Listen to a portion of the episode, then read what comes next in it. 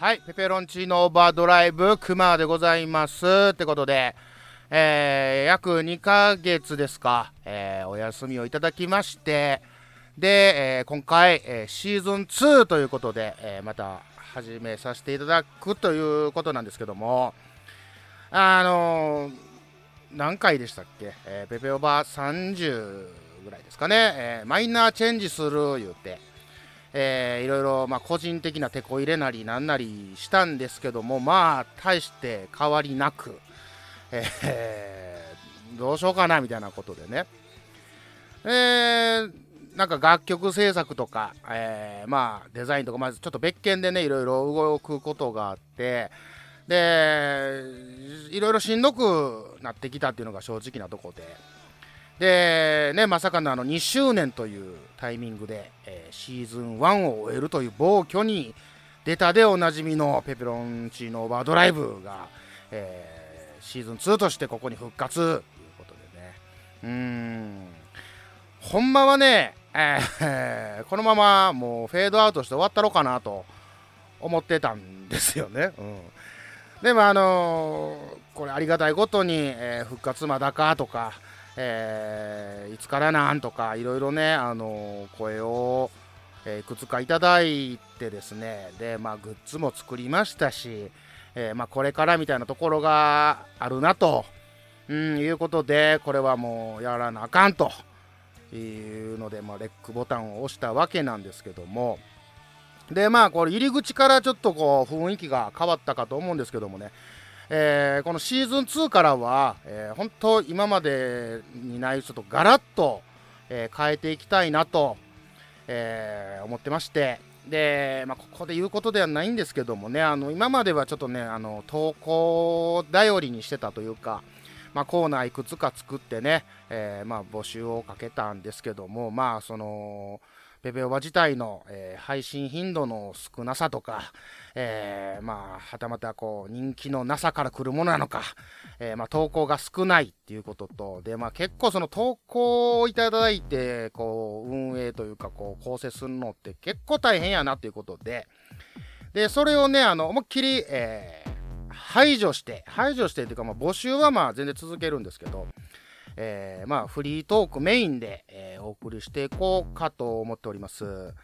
うん、であとねあの自分自身で忘れてたコンセプトなんやね なんやねんけど、えー、とあのこの番組はあのそのペペロンチーノオーバードライブというバンドがやってるポッドキャストっていうのがあったんですよ。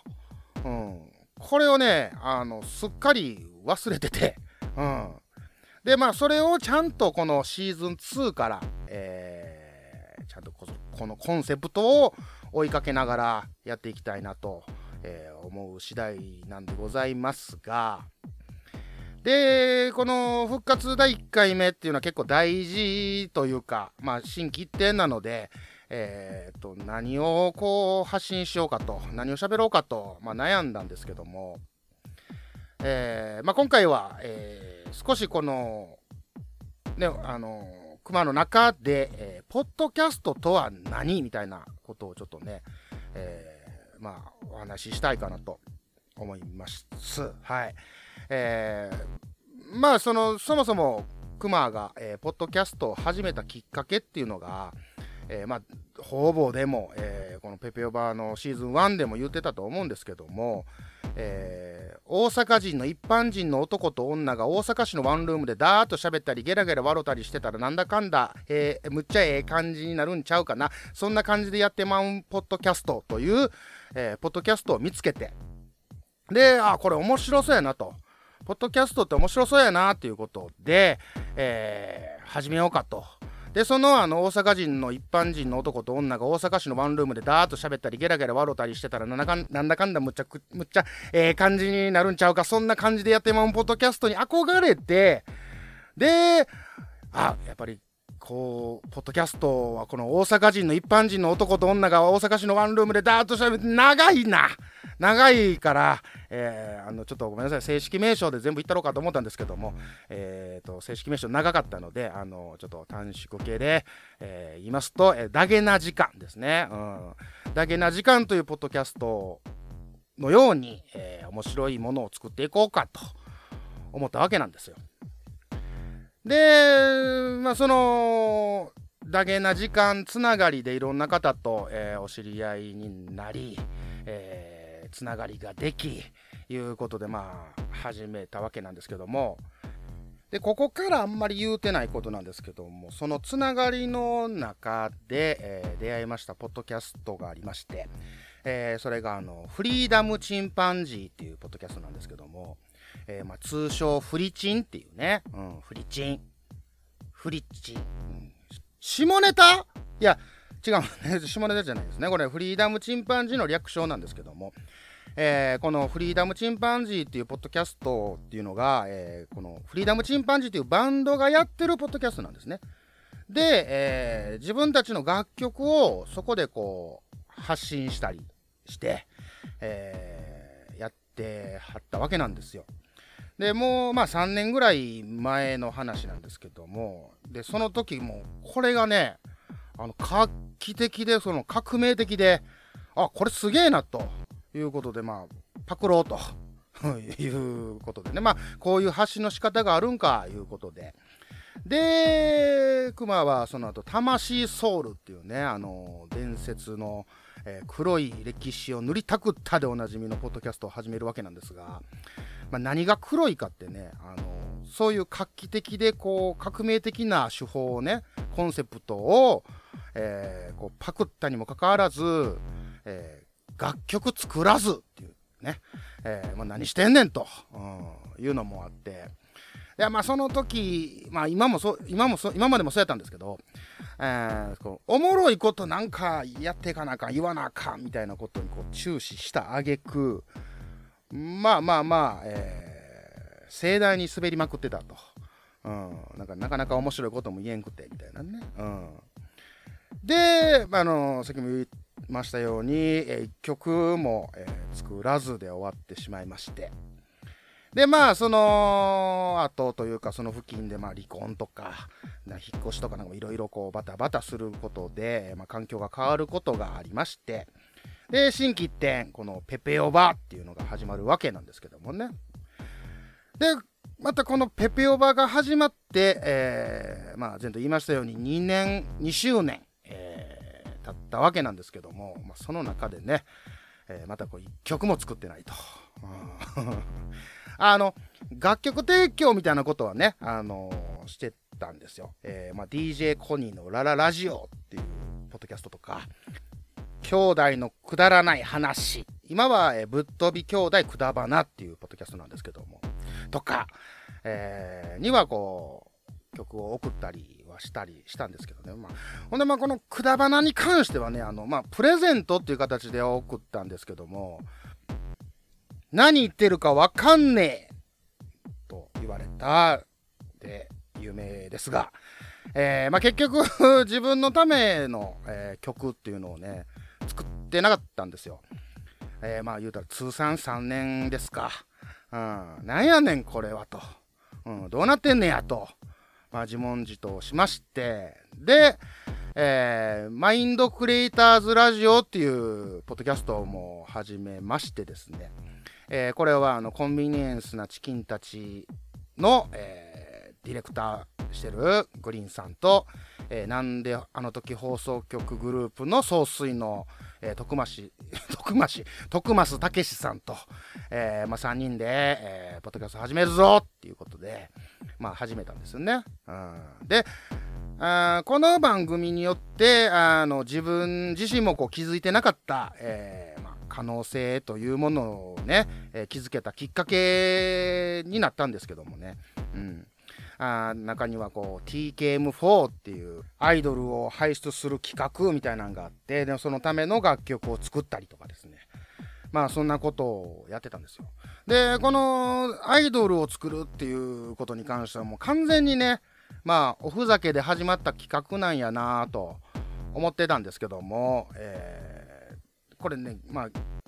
逆に本気でやったろうかなみたいな、うん、でちょっと一生懸命やったろうかなみたいなこう火がついたわけなんですよね。でそっからまたこう勉強ですよ、うん、もう長いことその音楽というものから離れてましたので、うん。えーまあ、そこからまあ勉強勉強でも40超えてからの勉強ってねもうねあの脳みその空き容量がないんですよ、うん、もうスコップで掘ったよね。シャベルかな。ゴリゴリと、うん、もうその容量を開けなあかんから。でまた硬いのよ。40代の脳みそで、うん、なかなかこう大変なこう作業というか、まあ、やりまして。で、まあ、正直ね、まあ、適当にねこうちゃちゃっとやってもよかったんですけども。あ話が進むにつれてなんかこう関わってくる人たちがこうね多くなってきてまあ言うたら枕地のパーソナリティもそうやし、えー、TKM4 のメンバーもそうやしで聞いてくれてる応援してくれてるリスナーさんもおるわけやからあのそういう人たちにこう恥かかせるわけにはいかんなと。うん、だからこれも一丁やってみっかみたいなね、うん、あの 全然寄せてなかったですけども。まあ一生懸命やったわけですよ、うん、で結果まあまあなんかえー、感じのもんができて、うん、でまあまあちょっとした異事件もあったりとかまあありましたけどまあまあ大満足で、うん、でまあ2曲目作ったりとかいうことやってるとここでねあの覚醒したんですね、うん、やっぱりこう音楽を作りたいなと、うん、でこの本来の目的というかえー、自分がやりやりたかったことっていうのを、まあ、見つけちゃったというか、うん、もうハマってもて、うん、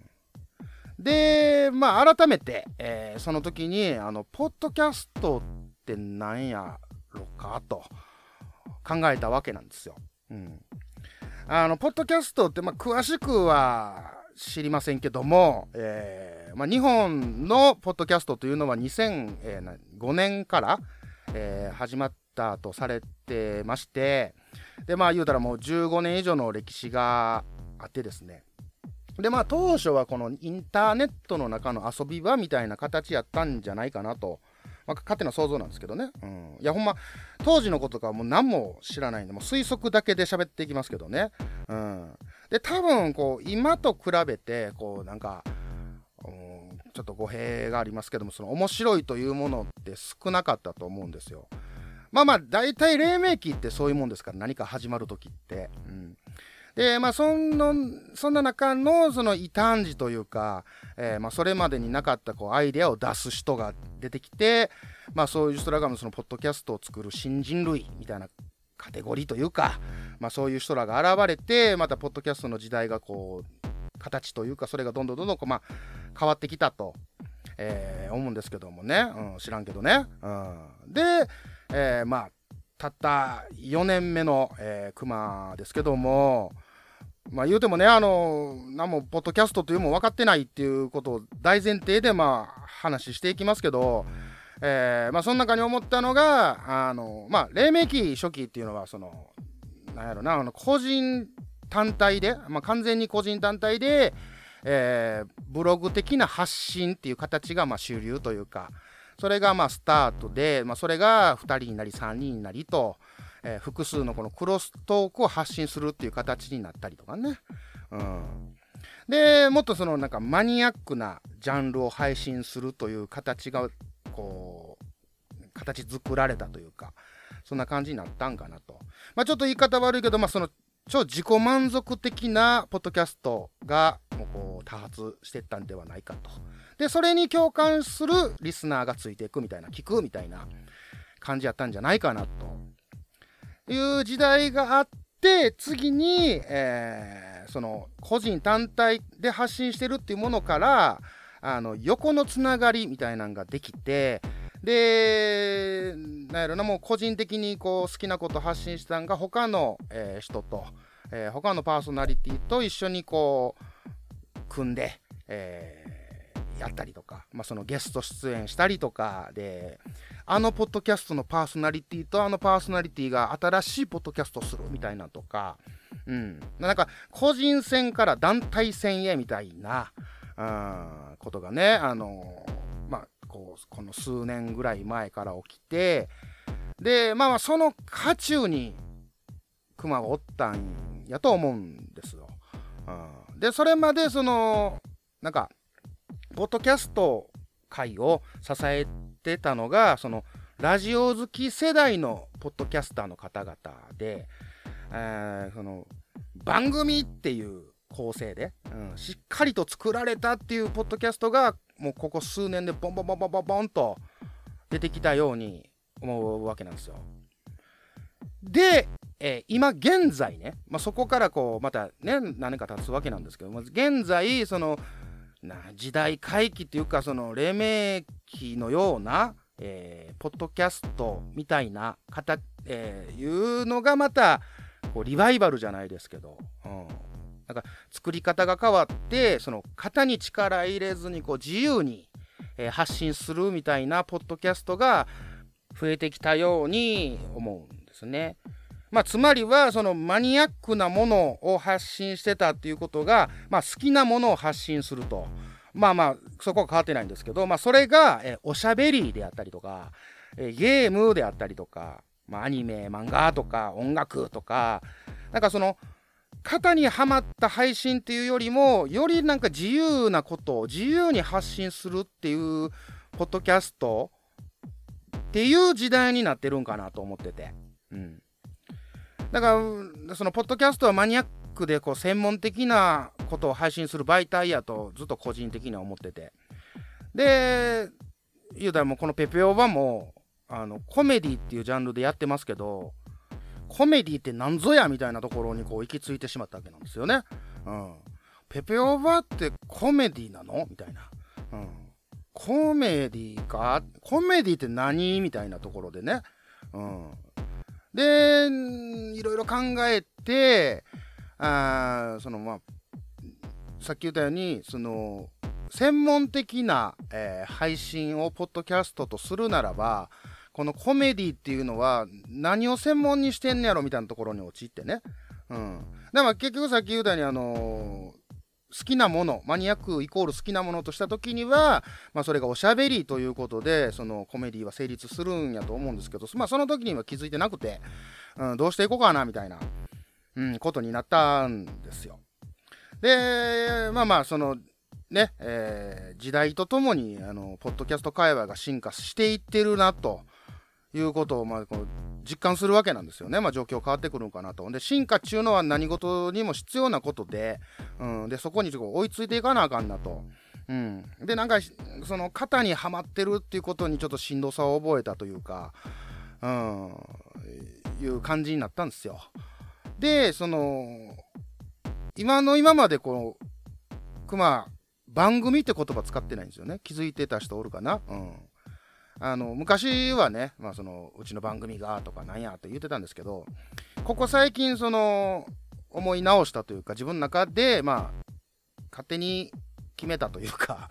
えー、まあ、ラジオ形式にしたりとかしてその番組という番組構成みたいなことを意識してるものは番組って言ってもいいんかなとか。うんえーと特にそのラジオ好きの人たちがすごく多いようなまあ、熊の界隈周りではそういう方が多いんで、あのそういうきっちりしたすごいかっちょいい感じで作ってる方が多いんでね、うんまあ、そういうの番組って言うても全然いいと思うし。でちょっとそこを、えー、っと柔軟に、えー、柔軟というかなんやろもうポッドキャストはポッドキャストやって思うようにして、うん、何言ったら分かる？これ分かります？伝わってますかね？うん。っていうふうにも思ったわけですよ。で今度そのポッドキャストの使い方っていうにのことにもちょっとこう考え出して。でそのまあ型にはまらないような作り方をしていきたいなっていうふうに思いまして。はい。あのもう言ったらその先人たちがそんなんポッドキャストと違うって言われるようなね、うん、それこそねあのこう新そのもっと前にね、えーと、新しい形を作り出した先人たちのように、えーと、また新しいもの新しい形のポッドキャストみたいなのができたらなとか、うん、っていうのがその、ね、ポッドキャストってなんかここ最近このマネタイズというものにすごい触れ出してるじゃないですか。うん、結構今までこう大きく離れてたのにあのなんかサブスクが始まったりとかね、うん、いうことでそのちょっとそこに関してこう批判的な感じで見てる人もおればあのそこに率先していく人もおるし、うん、やっぱその昔とは違う環境になってきてるのは間違いなくてでそこにこうやっぱ順応していかないとあのおもろいもん作られへんのちゃうかなと。うん。だからちょっとそういうのを踏まえてポッドキャストの在り方っていうのをまあ個人的に、え、ちょっと違う目線というか、うん、あの自分の独自の目線で見ていこうかなみたいな。まあまあこんなこと言うてて具体的になんやねんっていうのを考えてはないんですけどまあそうですねペペオバで言うたらえー、っとまあ今までそのミュージシャンの方が、えー、ポッドキャストすることっていうのはまあ往々にあったと思うんですけど、えー、逆にこうポッドキャストからミュージシャンになられへんかなっていうのがあって、うん、でまあねこの数多くのそのポッドキャストを聞いてるわけじゃないのであもうなんかすでにあるかもしれんし、まあ、誰か言うてたな、えー、森宮が言ってたんかなあのこのポッドキャストオーシャンは広くて自分にはまだ見つけれてない宝がある的なことをまあ、言うてはったんですけど、まあ、まあその通りで、うん、あそのあるかもしれんけどもまあ俺の耳に届いてないっていうことはないんやということで、えー、まあそこ目指そうかと、うん、思っておりましてですね。で今後その新曲ができたら、えー、クマジャックインレーベルから、えー、配信しようと、うん、で、えー、できたものもその有料で配信したりとか。していこうかなと。うん、あの、今までのポッドキャストって、えー、何が何でもその、ね、なんやかんや、まあ、無料やったわけじゃないですか、ほぼ。うん、で、それをなんか課金制度にすると、それちょっとちゃうでって思ってくる人も、出てくるのも分かるんですよ。当たり前やと思うし、うん、環境変わるからね。うんただそのこのポッドキャストとかもそうやし何かその作るというものを、まあ、一生懸命やってるんやから、まあ、それにこうおマネーが発生することって何が悪いんっていうふうにも思うようになったんですよ。うん、あの創作物に価値をつけるって全然悪いことじゃないと思うしでむしろこう発生すべきやと思うんよね、うん、これ前にも話したと思うねんけどそこで価値が生まれないととだんだんだんだん価値があるものが埋もれていってしまうようなもう気がするんですよ。でまあ逆にあのそのリスナーさんの方が、えー、えいいなと思わんかったら価値ないなと思うんやったらもう課金せんでみたいな、うん、形で全然いいと思うしね。うん。でその課金するということはその応援って意味もあると思うね、うん、でそれがその活動費として潤うとそのアーティストの方、まあ、創作者の方は、えー、もっとこういいものが作れるともうこれは世の中の流れよね、うん、このいろいろそのアーティストとか、まあ、アイドルとかもそうやんかあこう応援っていう意味で、えー、楽曲を、まあまあ欲しいからっていうのももちろんあるんやけど、楽曲買ったりグッズ買ったりするっていうことは応援って意味もあるやん。うん。だからまあそんなことも思いながら、そのクリエイターを応援しつつ、応援したいしっていう、まあそんな感じのポッドキャスト、え、続けていこうかなと思っております。はい。まああの、数字も大事なんやけども、あのこう縛られない自由こそがポッドキャストやと思うしでやりたいことをやりたいようにするのも、まあ、ポッドキャストの醍醐味やと思うし、うんまあ、これから自分が面白いと思うことを、まあ、やっていきたいなと思っております。はい。まあ結局ね、あの聞いてくれてる人、今ここで、この俺の声を今聞いてくれてる人にしか届かんわけで、うん。で、伝わらんわけで。で、伝わったらそれが、まあ、形というか、あの、結果にもつながってくると思うし、うん。まあ、そんな気持ちでやってまして、えー まあまあ、いいものはね、あの自然にこう拡散されていくもんやとも思ってるしね。うん。だからまあ、いいなと思う、えー、ポッドキャストはもちろん、まあ、いろんなものを、まあ、ぜひともね、えー、いろんな SNS とか、まあ、口コミでもいいですよ。もう拡散してってくださいと、うん、でペペオバおもろいなと思う方はぜひねぜひ拡散していただきたいと、うん。ね、さっき自然に拡散されていくもんやって言いましたけどもあのペペオバ2年続けましたけどね、うん、全然自然には拡散されなかったんで ぜひとも今ここ聞いていただいてるリスナーさんに、えー、この思いを あのお願いします。あの拡散してください。ってことで、えー、ペペロンチーノシーズン2本日より始動でございます。よろしく令和のこの時代に突如天下を統一せし者が現れた。なあなあ天下統一って知ってる？え織田信長？ちゃうちゃう。ああ豊臣秀吉。ちゃうちゃう。ああわかった。徳川家康。ちゃうわ。桃の天下統一や。天下統一の塔は桃って書いて天下統一。知らんか？それはもう甘くて美味しい桃でもう桜でこつけてもからね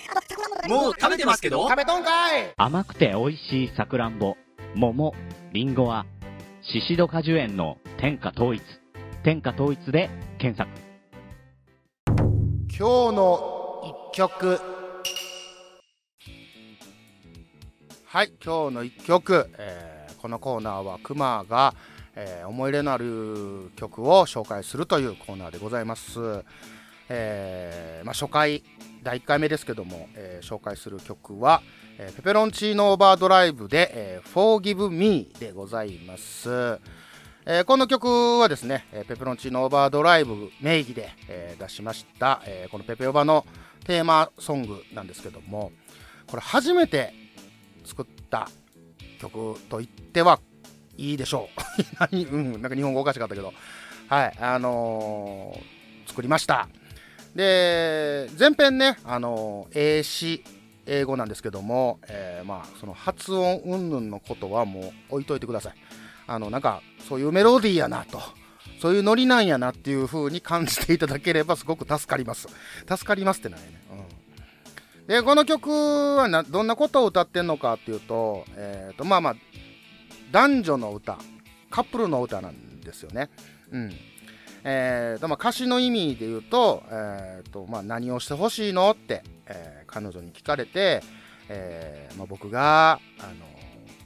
つも言うのはもう何もしなくていいんだよと答えると、うん、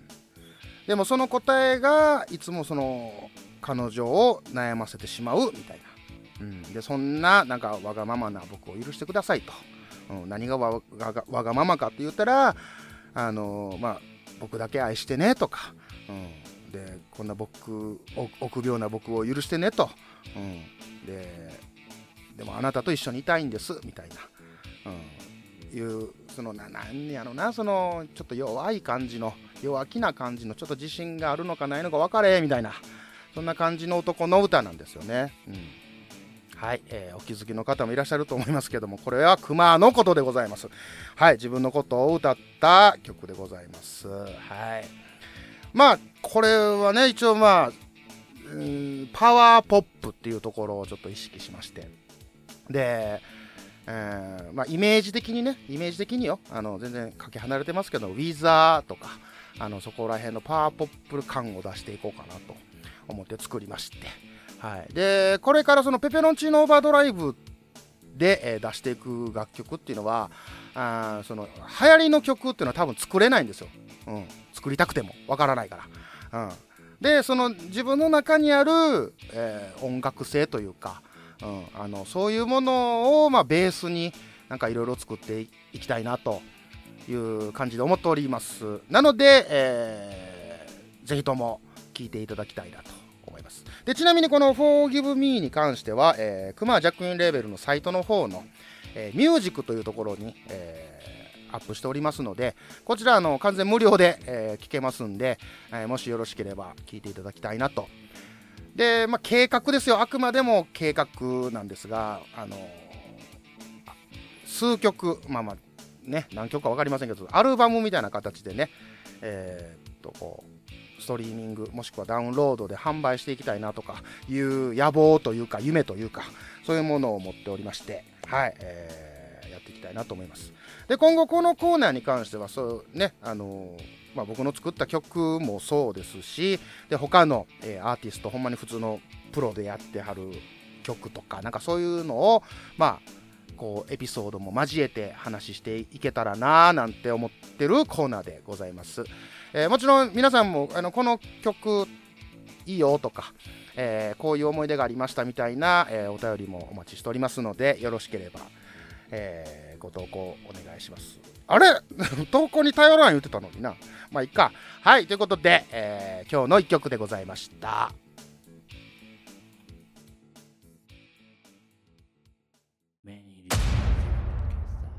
名古屋は元山にあの男がポッドキャストスタジオとともに機能し始めた。本山が誇るポッドキャストスタジオ連動型。マスターが機能し始めた。なんであの時カフェ。絶賛営業中。リンゴから生まれたポトキャロ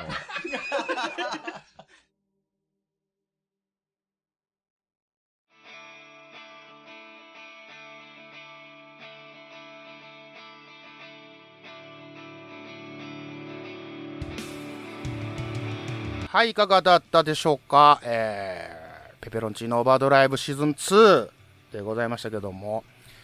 えっ、ー、と、まあちょっとね、あの、編集作業とか、そういったものをこう、より簡略化して、えー、今まで以上に 今までがもう配信しなさすぎたでおなじみやったんですけど、えー、もっとこう頻度を高めていくために、ちょっとこう、えー、簡略化して、え配信しやすい環境に自分で持ってって、みたいなことを考えてますんで、えー、まあ、聞く、聞いていただける機会が増えるとは思いますと。